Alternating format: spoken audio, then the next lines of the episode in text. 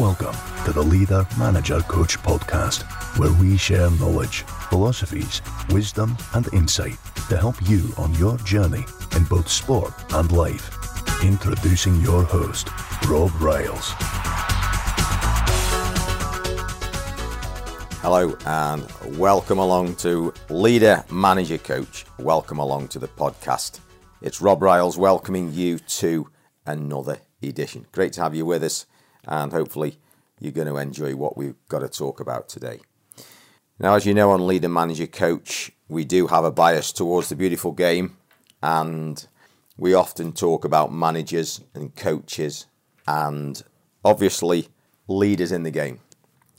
And for a long time, I've had on my bookshelf an autobiography of somebody who's been in the, the management game and the coaching game, but is probably most known for his playing career. And I think the word and the label leader fits pretty perfectly with this individual. And I just picked the book up and uh, look, it's an easy read as it was meant to be. It's interesting to those, particularly who probably lived through the time that this individual was playing the game. And the individual I'm talking about is Roy Keane. Roy Keane, primarily of Manchester United fame, and obviously, for those who know, infamous for his characteristic on and off the field outbursts and things that go along with making somebody interesting. And it was a good read in the fact that it gave you the other side of the coin.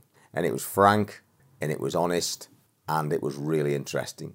And I thought it was a great, a great, there were a great number of points in it that were pertinent to leader, manager, coach. And I want to share them with you. So it's the autobiography called Keane, written by Roy Keane and Eamon Dunphy. And look, there are not a million different points from this book, and you could almost probably guess what the main structures of the psychological points and the attitude points and the career points and the things that you can take out of this book and apply to your own life are. But they are interesting and they're worth discussing. So here we go. I'm going to start by saying that, for want of a better phrase to begin with and to kick us off, Roy Keane despised mediocrity. It, the book is littered with Roy's anecdotes about how mediocrity absolutely drove him wild and how he saw it and smelt it and how it got to him because he saw that as an absolute failure. And we'll come on to a little bit more about that in a minute. He had an intolerance of it. He could almost smell it. He could almost he had he had this almost imperceptible sense that other people in the team and the organization and people around him were taking their foot off the gas. He could also tell when the opposition were doing it as well. He was almost like a predator in the way he describes himself. He could tell when the op- opposition were weakening. He could tell when his teammates weren't quite at it. He could tell when a coach or manager wasn't doing it. He could tell when the organisation wasn't right. He was a little bit of a perfectionist in one way, and we all know the downfalls of being a perfectionist. But the book is littered with that. And I think the lesson from that is look, if you want to hit the, the heights, and let's face it, the man's hit the heights, you know, he, he's achieved in the game at the top level. You have to be, you have to be, but it helps if you have aims that are extraordinarily high. In fact, it's probably an absolute must, and he certainly had that.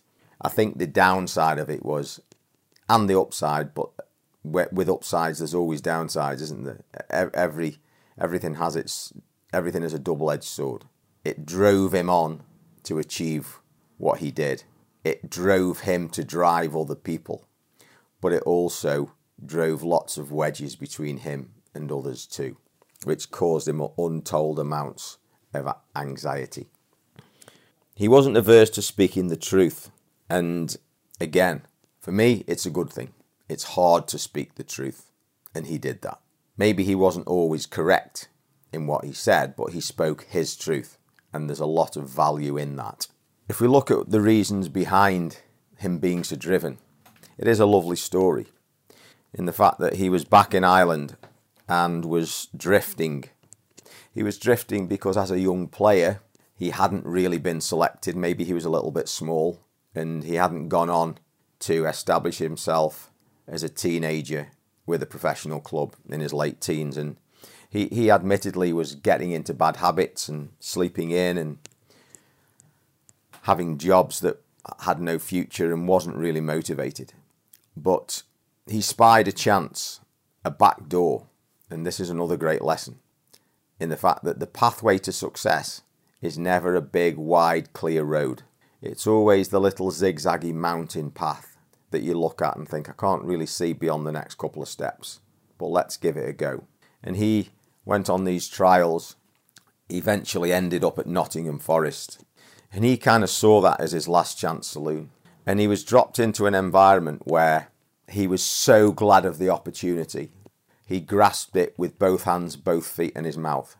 And he was with other players who had been in the system for a long time, a variable amount of time, who were complaining, who weren't really at it, who weren't as motivated as him. And he used every little bit of that. And he was spotted as somebody who was driven. And he says it drove him mad that on a cold, wet Wednesday afternoon, the other players were just going through the motions. He saw this as a, an absolute dream. And you speak to anybody with an understanding of life outside the game, and they will tell you that football isn't a job. Playing football is not a job. It may not be comfortable all the time, but it ain't a job. It isn't getting up at five o'clock in the morning, walking in the rain to a cold factory unit, doing eight to ten hours, walking home and doing the same five days a week. Football isn't like that. It's different. And Keane recognised that and he used that to his advantage. He fought for every opportunity. And it, it wasn't long before he got recognised and he started to get first team football. And he did well and he was a leader on the pitch. And we move it on really because Keane is known for his time as the leader at Manchester United. And he talks with great fervour, as I'm sure you would, about United. And there's a couple of interesting things that I'd like to mention. He talks about the culture at Manchester United, and he says it all came from Sir Alex. And Sir Alex had created this culture, and whether he'd taken that on from Sir Matt, what Sir Matt had created in the 60s, but he'd created two things really. One, this family club, an enormous organisation, arguably the biggest footballing organisation in the world, a dynasty, but within that, there was a family atmosphere, a family club where everybody was appreciated. And he said it all came from Fergie. This is an amazing achievement. Are you struggling to find that extra edge to help you stand out above the crowd? Separating yourself from the rest is often about personal leadership. Achieve your true potential and become who you really can be. The Leader Manager Coach Pro Course is a unique membership accessing the knowledge and wisdom from history's greats that will help you develop both personally and professionally to make you truly stand out. The Leader Manager Coach Pro Course Access now at patreon.com leader manager coach. He says the success on the field when he got there, it was obvious what caused it and what created it. And that was the leaders on the pitch. And he talks about Brian Robson. He talks about Kevin Moran. He talks about Paul McGrath. Yes, he talks about the drinking culture. But he says, that aside, there were real real men and leaders who stuck together on the pitch and some of them also off it. And when they went out there, as far as he was concerned, the games were already won. And in terms of that winning desire and abhorrence of mediocrity, Keane says if they ever lost one game, the Monday training session would be hell. Not from the management's point of view, but from the players' point of view. They would be getting stuck into each other and things would not be comfortable. That was the example and the picture he painted of a club that was driven by real leaders and real men. Now, on Leader Manager Coach, we discussed in detail the great work by Sam Walker, the captain class, how great teams have achieved because of one individual, at least one individual on the pitch, whether it was their official captain or their unofficial captain. And you could really see a parallel between Manchester United with Roy Keane and that book. But not just Roy Keane, with the other individuals. Captain Marvel, Brian Robson, who Keane says was as unbelievable as we as we thought he was. Captain of Manchester United, captain of England, could run forever, brave as a lion, scored goals, box to box. What a player. And anybody who ever lived through that will understand what Keane's saying. Mark Hughes, Paul McGrath, Kevin Moran, Steve Bruce, Denis Irwin, and on and on and on we go. Leaders on the pitch, an extension of the manager on the pitch. Keane doesn't just talk about amazing players, he talks about doing the basics, the cumulative effects of doing the basics right. Crisp passing, if we're talking about technically, chasing back, closing down, moving, keeping the ball. He talks about not panicking if you go a goal down, but just keep doing the basics and doing them right. And he talks about the successes, and, and he actually says there were so many teams that came to Old Trafford and were beaten before they started. He said you could smell it, you could tell, and as soon as the game started, they might have given you 15 minutes of effort and bluster, but as soon as they went a goal down or the pressure started to increase, they were gone. And that tells a story about preparation and not just relying on what happens on the day. And he talks about the successes and how they had to work and how they won the Champions League and the treble. He also talks about how he, through his own misdemeanours, had to miss the Champions League through not being available through suspension. I think the pain of that was pretty awful. I think he was along with Paul Scholes, couldn't play in the final. I think it was Scholes. Please excuse me if I'm wrong.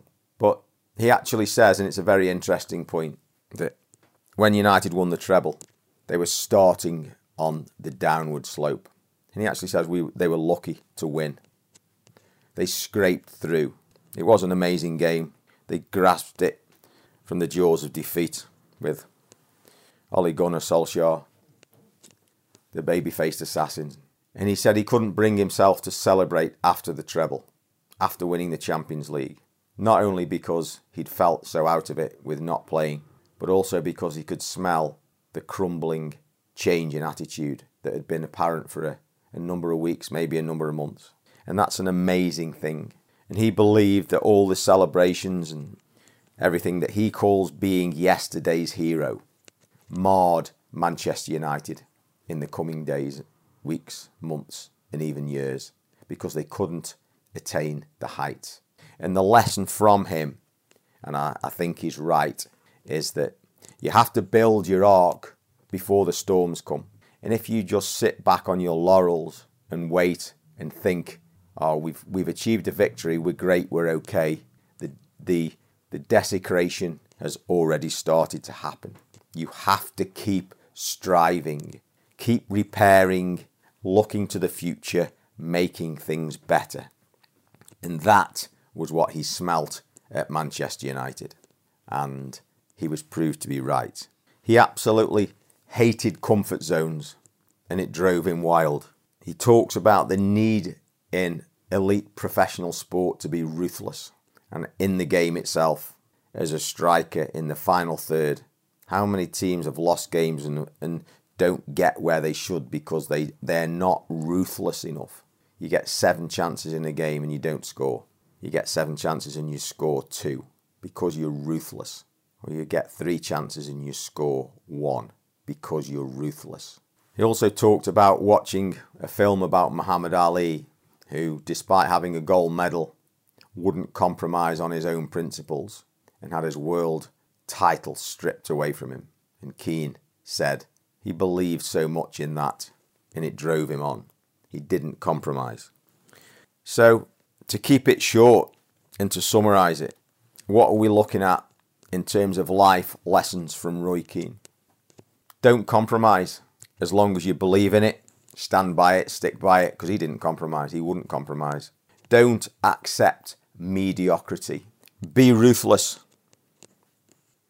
And whatever it is you're doing, it's a bit of a biblical principle anyway. Go all in. As Rumi, the great poet, says, if you're going to speak, speak all your words until you're finished. If you're going to run, keep running until you run out. Whatever it is you do, go all in. A few great lessons from Roy Keane.